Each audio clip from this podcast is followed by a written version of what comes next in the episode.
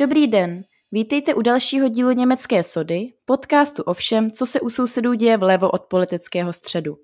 Vydáváme ho my jako Friedrich Ebert Stiftung ve spolupráci s naším mediálním partnerem Deníkem Referendum. Moje jméno je Kristýna Dohnalová a své kolegyně Kateřiny Smejkalové se rovnou zeptám na to, o čem to dnes bude. Samozřejmě nadále i děním v Německu hýbe válka na Ukrajině a její souvislosti a důsledky. A proto se tomuto tématu ani my dnes nevyhneme. Zaměříme se pak taky na to, jakými nástroji a s jakým úspěchem německá vláda bojuje s vysokou inflací, zejména se zdražováním pohonných hmot a energií, které s konfliktem také souvisí. Zevrubně si pak rozebereme hlavně schválené zvýšení německé minimální mzdy na 12 euro za hodinu od letošního podzimu. Nakonec se krátce podíváme na výsledky sjezdu odborové konfederace DGB a nově schválený pokrok ve věci potratů v Německu. Tak jdeme na to.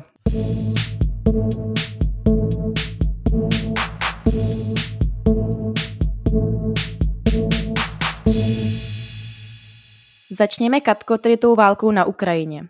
I u nás v médiích se věnuje poměrně hodně pozornosti dvěma otázkám a Německo z toho v jejich podání obvykle nevychází moc dobře. Jednak zda a proč se Německo zmílilo ve svém přístupu k Rusku v minulosti, kdy sázelo hlavně na diplomaci a hospodářskou spolupráci a údajně podcenil bezpečnostní rizika. A jednak zda jedná dostatečně rychle a rozhodně teď, když jde o to poslat na Ukrajinu zbraně a snížit závislost na ropě a plynu z Ruska. Jak k takovému hodnocení podle tebe přistupovat? Myslím, že je důležité vnímat ten specifický německý kontext. Ty soudy jsou teď takové hodně kategorické, aniž by ho dostatečně zohledňovaly. My jsme zevrubně popisovali válečnou německou zahraničně politickou doktrínu už minule, ale pojďme si ji krátce shrnout ještě jednou. Německo si zkrátka z rozpoutání druhé světové války vzalo tak hluboké a trvalé celospolečenské poučení, že pro nás může být obtížné si to představit. Já sama jsem se o něm hodně naučila, když jsem na střední škole jezdila na česko-německá setkání mládeže. Z nichž mnoho spočívalo ve společných návštěvách bývalých koncentračních táborů a studiu všeho s tím spojeného. Potkávala jsem při těch příležitostech mladé lidi ve svém věku, kteří se tam z vlastní vůle jezdili vyrovnávat se svou zděděnou historickou kolektivní vinou a do jisté míry i pracovat setkáváním s námi jako příslušníky těch národů, které agresí nacistického Německa trpěly na odčinění této viny. V Německu jde zkrátka o hluboce zakořeněný postoj, součást určité, řekněme, národní politické identity. Jedním z ústředních politických hesel, objevujících se u nejrůznějších aktérů při nejrůznějších příležitostech, u sousedů dlouhodobě je wieder Krieg, tedy už nikdy válku. Tento postoj se velmi intenzivně předává ve školách, je přítomný v intelektuální a politické debatě, ale například i ve vědě. V Německu existuje poměrně málo studijních oborů a výzkumných institucí zabývajících se bezpečnostní a obranou politikou v klasickém slova smyslu – Naopak hodně často najdeme zaměření na mírové řešení konfliktů, rozvojovou spolupráci, případně mezinárodní politickou ekonomii. Jakoby panovalo přesvědčení, že Německu ani nepřísluší válku a zbrojení byt jen studovat a zkoumat. Rozhodně přitom nejde o žádnou pohodlnost nebo vypočítavost, že je jednodušší a levnější se zbrojení a případných bojů prostě neúčastnit, ale autentický rozdíl v prioritách a názoru na to, co je dlouhodobě nejužitečnější. Německo dává přes 3% svého HDP na rozvojovou pomoc, čímž násobně překračuje limit stanovený OSN, zatímco Česko ten svůj pro srovnání dlouhodobě plnit nezvládá. Ta situace je celkově trochu paradoxní. My z Česka a postkomunistické Evropy obecně teď vůči váhavému Německu argumentujeme naší historickou zkušeností se Sovětským svazem před rokem 1989, ale zároveň odmítáme mít v případě Německa pochopení pro vliv jiných historických zkušeností a proto, že se takto utvářené postoje obvykle nemění ze dne na den. Každopádně ještě stojí za to vypíchnout dvě věci. Jednak opravdu důležitou roli hraje to, že jde o Rusko. A to v tom smyslu, že vůči němu Německo dlouhodobě pociťuje historickou vinu opravdu mimořádně velkou. Srovnatelnou snad jen s výjimečným postavením Izraele v německé zahraniční politice, možná Polska. A to proto, že Sovětský svaz byl v podstatě hlavním protivníkem nacistického Německa ve druhé světové válce, kterého Německo úkladně napadlo a kde způsobilo mimořádně vysoký počet vojenských i civilních obětí. I proto bylo donedávna prakticky nemyslitelné, že by Německo vůči Rusku zaujalo postoj, který by mohl vyvolávat jakýkoliv dojem vyvolávání či eskalování konfliktu. Je ale na místě zároveň říct, že rozpadem Sovětského svazu došlo k tomu, že se tento německý sentiment soustředil zejména na Rusko a už méně na jeho další nástupnické země, kterých se německá agrese týkala přinejmenším stejně, ne více, jako třeba právě území současné Ukrajiny. V tom je samozřejmě určitý trpký paradox současné situace. Druhá věc je ta, že ani já bych vlastně nedokázala přesně říct, kdy se očekávání zejména těch menších středoevropských zemí, jako je Česko, vůči Německu takto radikálně změnilo.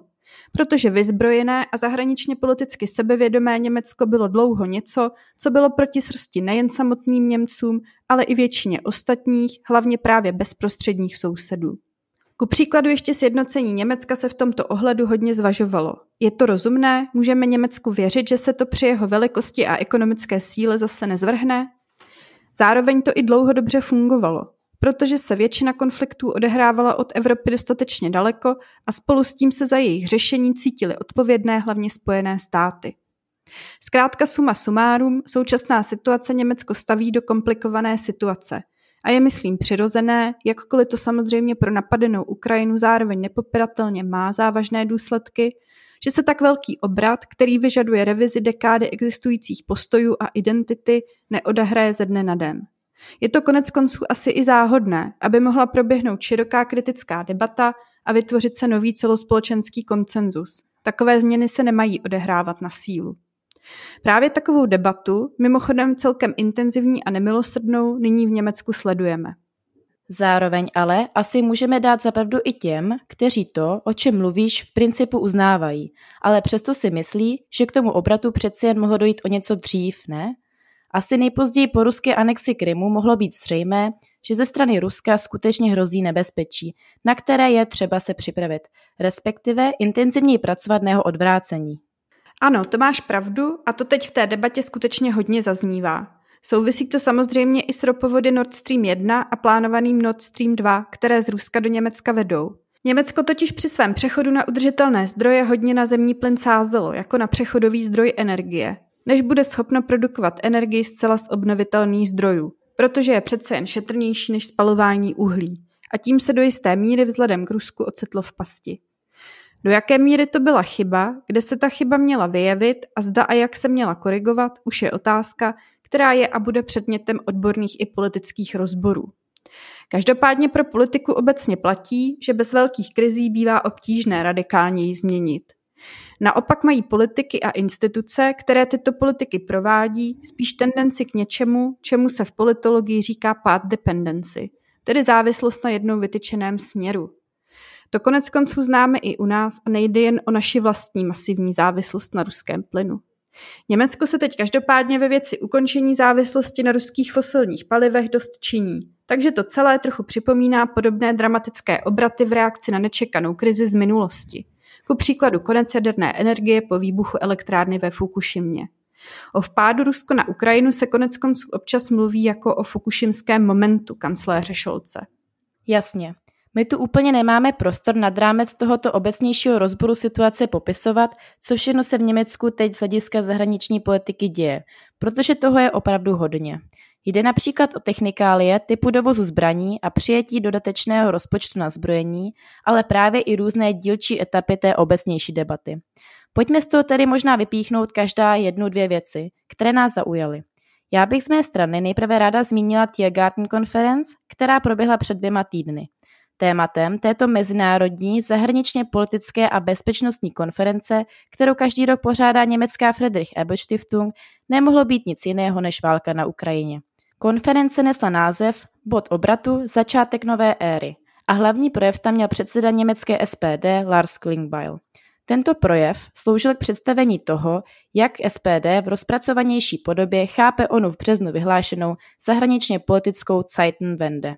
Ve své řeči odsoudil Putinovu invazi na Ukrajinu a zároveň vyzval k přemýšlení nad tím, co Německo, co by významný aktér Evropské unie, mohlo ve svém přístupu k Rusku udělat dříve jinak a co by mělo v budoucnu dělat lépe. Jednou z chyb podle něj bylo to, že Západ se dlouho cítil příliš bezpečně a nereagoval na varovné signály z Ruska, které si zároveň už léta pěstuje vztahy s rozvíjejícími se státy. Podle Klingbeila je nyní důležité budovat a rozšiřovat strategická partnerství, a to i se zeměmi globálního jihu. Kromě toho je pro ně důležitá zahraničně politická angažovanost, protože mezinárodní konflikty mají obrovskou výbušnou sílu i pro soudržnost společností v jednotlivých zemích. Klingbeil ve svém projevu také podpořil rozhodnutí Scholze rozmístit více německých vojáků na východním křídle NATO a zároveň dodal, že je důrazně potřeba posílit Bundeswehr, protože základem silné mírové politiky je také vojenská síla. Uvítal připojení dalších států do Evropské unie a zmínil nutnost je reformovat tak, aby byla pohotovější a demokratičtější v jednání. Na závěr vyzval k tomu, aby se více investovalo i do sociální soudržnosti a do budoucích problémů, jako je ekologická a digitální transformace. Druhou věcí, která mě zaujala, je to, jak rychle musela německá vláda změnit kurz ve své klimatické politice.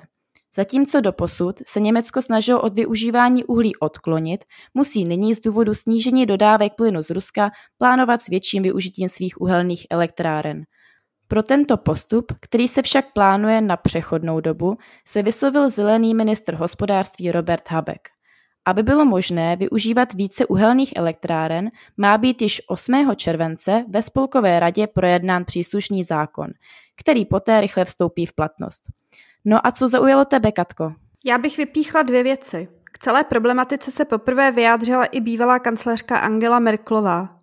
Pozornost se teď sice hodně upírá na SPD, jednak proto, že to je ta strana, která nyní nese hlavní politickou odpovědnost, ale jednak i proto, že její na dialogu založený postoj k Rusku byl asi přece jen o něco důslednější a viditelnější než ten jiných německých politických aktérů.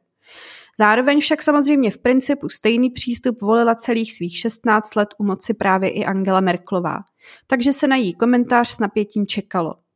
Nejvíce z ní teď cituje výrok, jen to, že diplomatická řešení nakonec selhala, přece neznamená, že bylo špatně o ně usilovat. To považuji za něco, o čem je dobré při těch všech současných kategorických soudech přinejmenším přemýšlet. Samozřejmě je za tento postoj ale i kritizována. Někteří mají za to, že to prostě jednoznačně chyba byla a německé politické kultuře by pomohlo, kdyby to byli politici schopni otevřeně přiznat.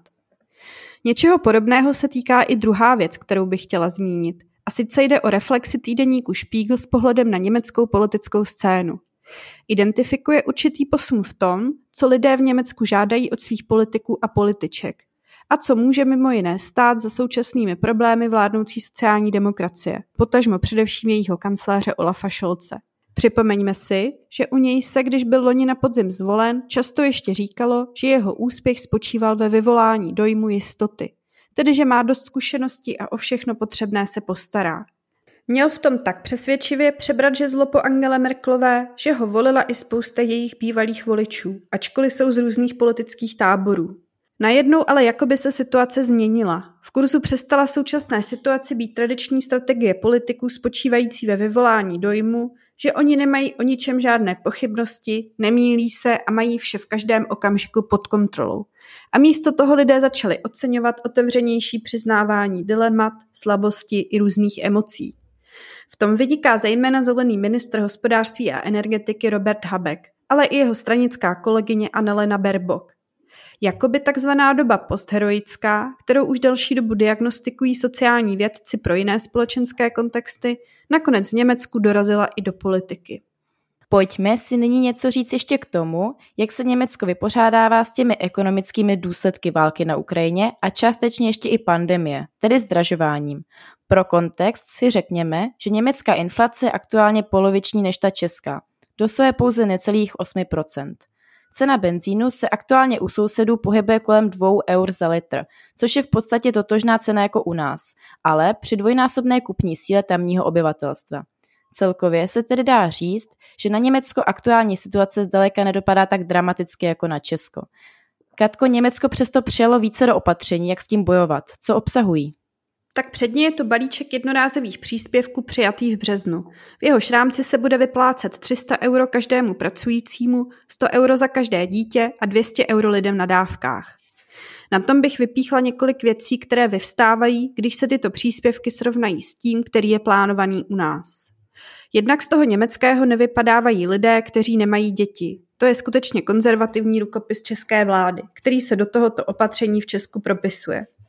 Za druhé příspěvky v Německu nejsou dopředu nějak omezené příjmem. Vypláceny budou zaměstnavatelem spolu se zářijovou výplatou, ten pak odpovídající částky dostane od státu uhrazené. Příspěvky nicméně podléhají dani z příjmu, čímž je při progresivním německém zdanění práce zajištěno, že vysokopříjmoví zaměstnanci z nich dostanou méně a zbytek se automaticky zase státu vrátí na daních. Připomeňme, že nejvyšší německá sazba u daně z příjmu čítá 42%. Jde tak o poměrně elegantní způsob vyplácení i určitého odstupňování výše pomoci podle příjmu. Poslední věc, kterou bych zmínila jako rozdíl, je, že opatření v Německu zdaleka není tak kritizováno jako to obdobné u nás. To samozřejmě souvisí s tím, že některé problémy jako předpokládané přehlcení úřadů práce u nás sebou prostě kvůli svému designu nenese. Týká se to ale i obecné kritiky, která u nás zaznívá ohledně jednorázovosti, necíleného rozhazování a podobně. Dále jde o dvě opatření, která mají kompenzovat dopady vysokých cen pohonných hmot na mobilitu. Snížení ceny měsíční jízdenky na MHD a regionální vlaky všude po Německu na pouhých 9 euro a snížení daně na pohonné hmoty. Červen je první měsíc, kdy lze zlevněný lístek v Německu využít. A prozatím je využíván opravdu hojně. Jen za první polovinu měsíce jich bylo prodáno na 16 milionů a dalších 10 milionů lidí dostane zpátky peníze za své již předplacené dražší jízdenky. To se samozřejmě nutně musí projevit v provozu. Hromadná doprava kvůli tomu bývá často přetížená, a to i kvůli tomu, že německé dráhy dlouhodobě kvůli chybějícím investicím nejsou úplně v nejlepší kondici i za normální situace. Samozřejmě nedává smysl opatření kvůli tomu prohlásit za neúspěšné. Spíš naopak ukazuje zájem o cestování MHD v případě, že je oproti ještění autem výrazně zvýhodněno. To by mohlo být pro německou politiku signálem, kam se ubírat do budoucna s ohledem na nutnost snižování emisí a ostatních negativních dopadů automobilové dopravy. Za pozornost myslím také stojí ještě rychlost, se kterou se takové opatření v Německu podařilo zprocesovat, včetně toho, že přeplatky budou uhrazeny i lidem, kteří si již dopředu zakoupili dlouhodobější jízdenky za obvyklé vyšší ceny. Pro úplnost dodejme, že na celé věci existuje i legitimní kritika. Ta se v tomto případě skutečně týká jednorázovosti a vysokých nákladů opatření. Možná na tomto místě jako malý tip pro naše posluchače dodejme, že zvýhodněný lístek si mohou koupit i lidé z Česka. Nicméně, jak už jsme říkali, zejména oblíbené trasy jsou hodně vytížené, s tím je třeba při plánování počítat. Nedoporučuje se také cestovat s kolem. Katko, a jak to je s účinností toho snížení daně z pohoných hmot? To je něco, co u nás taky začalo začátkem června platit a snad by se mělo i prodlužovat. Jaké jsou německé zkušenosti? No, to je teď v Německu opravdu velké téma, protože je už v podstatě prokázáno, že to k žádné úlevě pro spotřebitele nevedlo, ale že ta státní úleva šla do kapes korporací, které za distribucí a prodejem pohoných hmot stojí. A ceny pohoných hmot dál vesele stoupají. Zesílily tak v reakci na to debaty o takzvané dani z nadměrných zisků, v angličtině windfall tax, v němčině Übergewinnsteuer, které jsou v oběhu už od pandemie. V detailu existuje mnoho možností, jak přesně by taková daň mohla vypadat. V principu jde o zdanění těch zisků, které vznikly neočekávaným a obvykle také společensky nepříznivým omezením nabídky nějakého zboží a v důsledku toho raketovým vzestupem cen tohoto zboží a marží zúčastněného biznesu. Daň by měla být uplatněna v případech, kdy vysoká cena neplní svou funkci podněcovat další ke vstupu na trh a tím ji zase stlačit dolů, ale je čistě profitem, který by se dal označit za nezasloužený, protože není výsledkem dobré biznesové strategie nebo chytré investice, ale skutečně hlavně důsledkem nějakého neočekávaného krizového vývoje. Tam ku příkladu vidí hlavní ekonom odborářského think tanku Hans Beckler Stiftung Sebastian Dulín rozdíl mezi velkými zisky firem, které za pandemie dodávaly roušky, a současnými profity fosilního průmyslu. První bylo v principu spravedlivou odměnou za rozjetí biznesu, který byl v tom okamžiku nutně potřeba. Současně cena šla postupně dolů s tím, jak se do něj v důsledku tohoto signálu zapojovali další a další. U druhého jde čistě o využití nepříznivé situace, se kterou žádný business plán nemohl počítat. Žádnou jednou užitečnou ekonomickou funkci zde vysoká marže neplní a ani není myslitelné, že z hlediska povahy dotčeného biznesu budou rychle na trh vstupovat noví hráči, kteří ji zase stlačí dolů. Bude zajímavé sledovat, jestli v Německu k zavedení takové daně skutečně dojde a v jaké konkrétní podobě. Je každopádně nepředstavitelné, že by vláda na vývoj nějak nezareagovala. Rozhorčení ze stoupajících cen a bezzubosti stávajícího snížení daní je opravdu velké. Ministr hospodářství a energetiky Robert Habeck dokonce do debaty vnesl reformu kartelového práva tak, aby bylo možné velké korporace, které svým podobným chováním mají tu moc ovlivnit ceny na trhu, rozbít.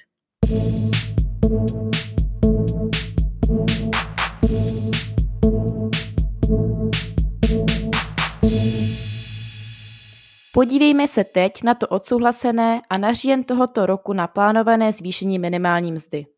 Katko, proč jsme se o něm nebavili před chvílí jako součást reakce německé vlády na zdražování?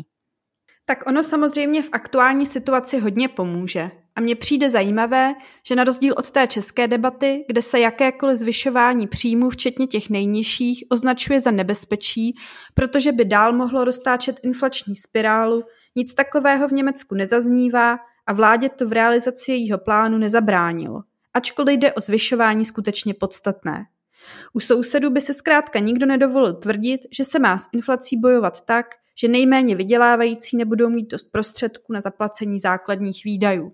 Nicméně jde skutečně o plán starší. Vládnoucí trojkoalice si ho zejména na poput sociální demokracie vepsala již koncem minulého roku do koaliční smlouvy.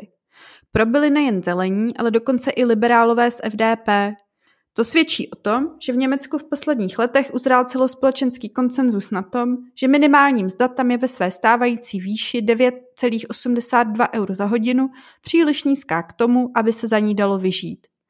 Od 1. července poskočí na 10,45 eur hrubého za 60 minut práce, aby pak od počátku října dosahovala celých 12 euro hrubého za hodinu. Při plném úvazku to v přepočtu znamená asi 50 tisíc korun hrubého příjmu měsíčně. Připomeňme si, že to navíc není tak dlouho, co Německo vůbec plošnou zákonnou minimální mzdu má. Dlouho se vystačilo, podobně třeba jako skandinávské země, s tím, že mzdovou hladinu určovaly silné odbory a nepřímo i další věci, jako například štědrá podpora v nezaměstnanosti, která mzdy také pomáhala držet dostatečně vysoko. Po přijetí balíčku tzv. harcových zákonů Šredrovou vládou na začátku tisíciletí došlo k výrazné liberalizaci pracovního trhu a osekání sociálního státu.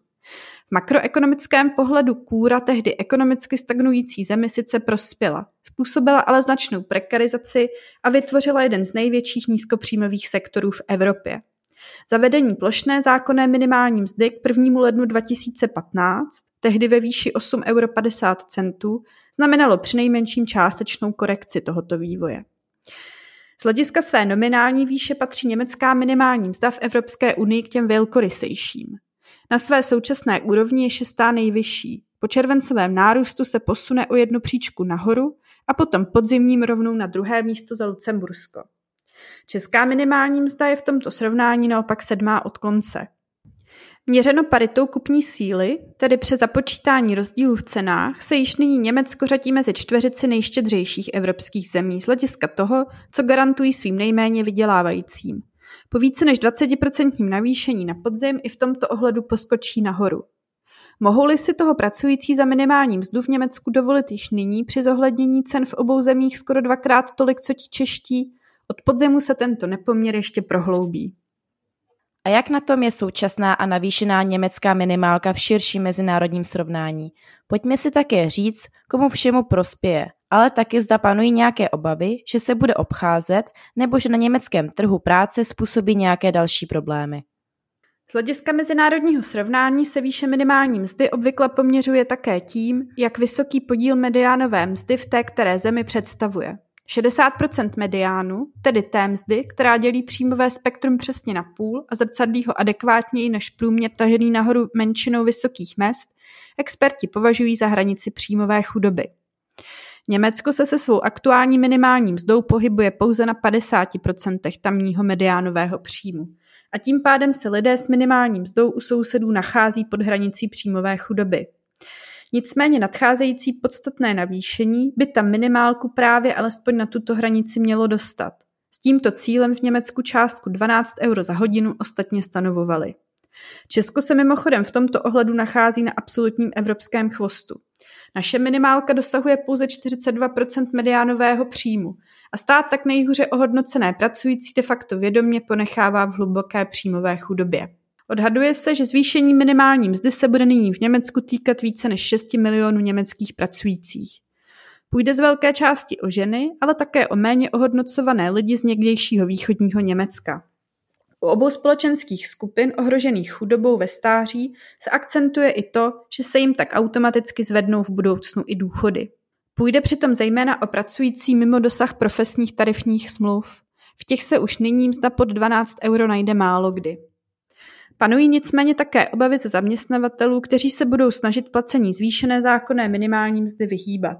Podle odborů se mohou někteří zaměstnavatelé uchýlit ke zkracování úvazku, při nichž bude zvýšená hodinová sazba dodržena, výše měsíční výplaty ale zůstane.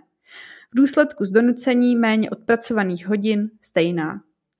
Jinak se ale ani v Německu při zvyšování minimálky v posledních letech nepotvrdilo to, co je v mezičase vyvráceno i řadou výzkumů. V loni za jeden takový dostal tým ekonomů Nobelovu cenu. Totiž, že růst minimální mzdy automaticky způsobuje růst nezaměstnanosti. Takové obavy tam tedy nepanují.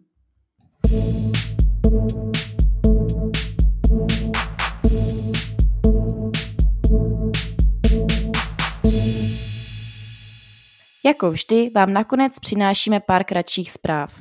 První se týká celoněmeckého sjezdu Německé odborové konfederace, který se uskutečnil druhý květnový týden v Berlíně. Sjezdu se zúčastnilo na 400 delegátů z osmi členských svazů a mnoho mezinárodních hostů. Delegáti probírali otázku, jak aktivně utvářet demokratickou a hospodářskou budoucnost země. Zároveň byla na sjezdu zvolena nová předsedkyně Jasmin Fahimi která nahradila dosavadního předsedu Rainera Hoffmana. S téměř 94% hlasů se tak stala první ženou v čele odborové federace. S Fahimy stojí v čele DGB poprvé nejen žena, ale také člověk s migračním pozadím. Její otec totiž pocházel z Iránu. Její zvolení je proto také spojeno s nadějí, že se díky ní stane DGB rozmanitější a otevřenější světu. Jak hlavní projev nově zvolené předsedkyně, tak i řada rezolucí kongresu obsahovaly prohlášení k mezinárodním otázkám. Jedním z všudy přítomných témat kongresu však byla samozřejmě i válka na Ukrajině. Fahimy se na spolkovém sjezdu vyslovila pro dodávky zbraní na Ukrajinu. Rozporuplnost jejich výroků však svědčila o tom, že v DGB zatím nepanuje jednotný názor, alespoň ne v otázce dodávek zbraní. Dle jejich slov však o kontrolovaném odzbrojení na celém světě v této situaci nelze vyjednávat. Na sjezdu pak mimo jiné vystoupil i německý kancléř Olaf Scholz. To sice není nic výjimečného, nicméně s novou předsedkyní, která byla dříve ústřední témnicí SPD a do svého zvolení odborovou předačkou také poslankyní za tuto stranu, budou do budoucna odbory a SPD každopádně o něco více spjaté. Druhá kratší zpráva na závěr je ta o zrušení paragrafu 219a trestního zákoníku, zakazujícího propagovat potraty. Došlo k němu shodou okolností ve stejný den, kdy ve Spojených státech padl precedens Roe versus Wade, a to z rozhodnutí parlamentu v rámci plnění koaliční smlouvy mezi vládnoucími sociálními demokraty, zelenými a liberály.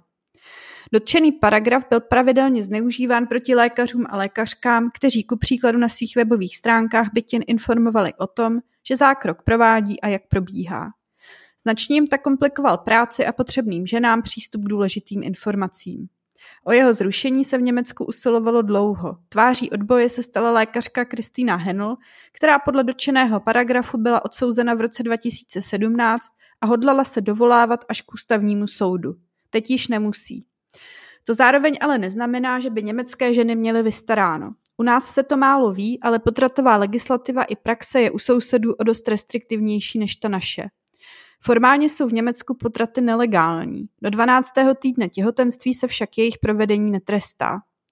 Ženy tam musí povinně absolvovat pohovor o svém rozhodnutí a mohou mít problém najít místo, kde zákrok podstoupit.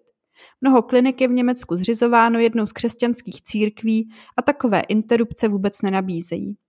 Zarážející také je, že se zákrok vůbec nevyučuje na německých lékařských fakultách a tak média čas od času píšou o různých studentských spolcích, které se to svými aktivitami snaží vykompenzovat. Snad tak v Německu budou následovat další ulehčení situace pro ženy, které potřebují podstoupit umělé přerušení těhotenství. No a to už je od nás pro dnešek všechno. Teď už vám přejeme hlavně hezké léto a budeme se s vámi těšit na slyšenou po něm. Jako vždycky se na nás můžete spolehnout s informacemi o všem, co se v jeho průběhu v Německu šustne. Do té doby ale skute